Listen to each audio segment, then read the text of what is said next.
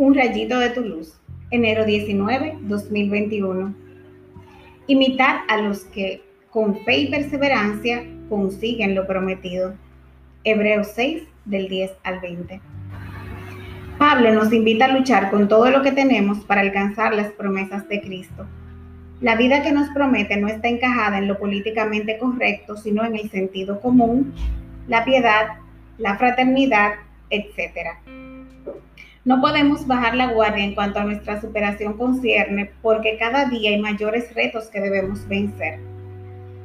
Subamos cada día el ánimo al contemplar las maravillosas obras de Dios que el sol nos recuerde su grandeza y el calor de su amor, que la brisa nos refresque el alma, en fin, encontremos un motivo para vivir agarrados de su mano.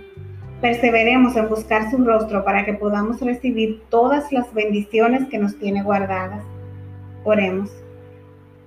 Señor, manténme siempre motivada a alcanzar tus promesas.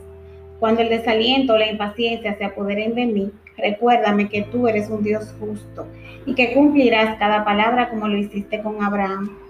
Sigue derramando tus gracias y bendiciones sobre cada uno de tus hijos para que cada día dejemos este mundo mejor de como lo encontramos por el honor de tu nombre. Amén.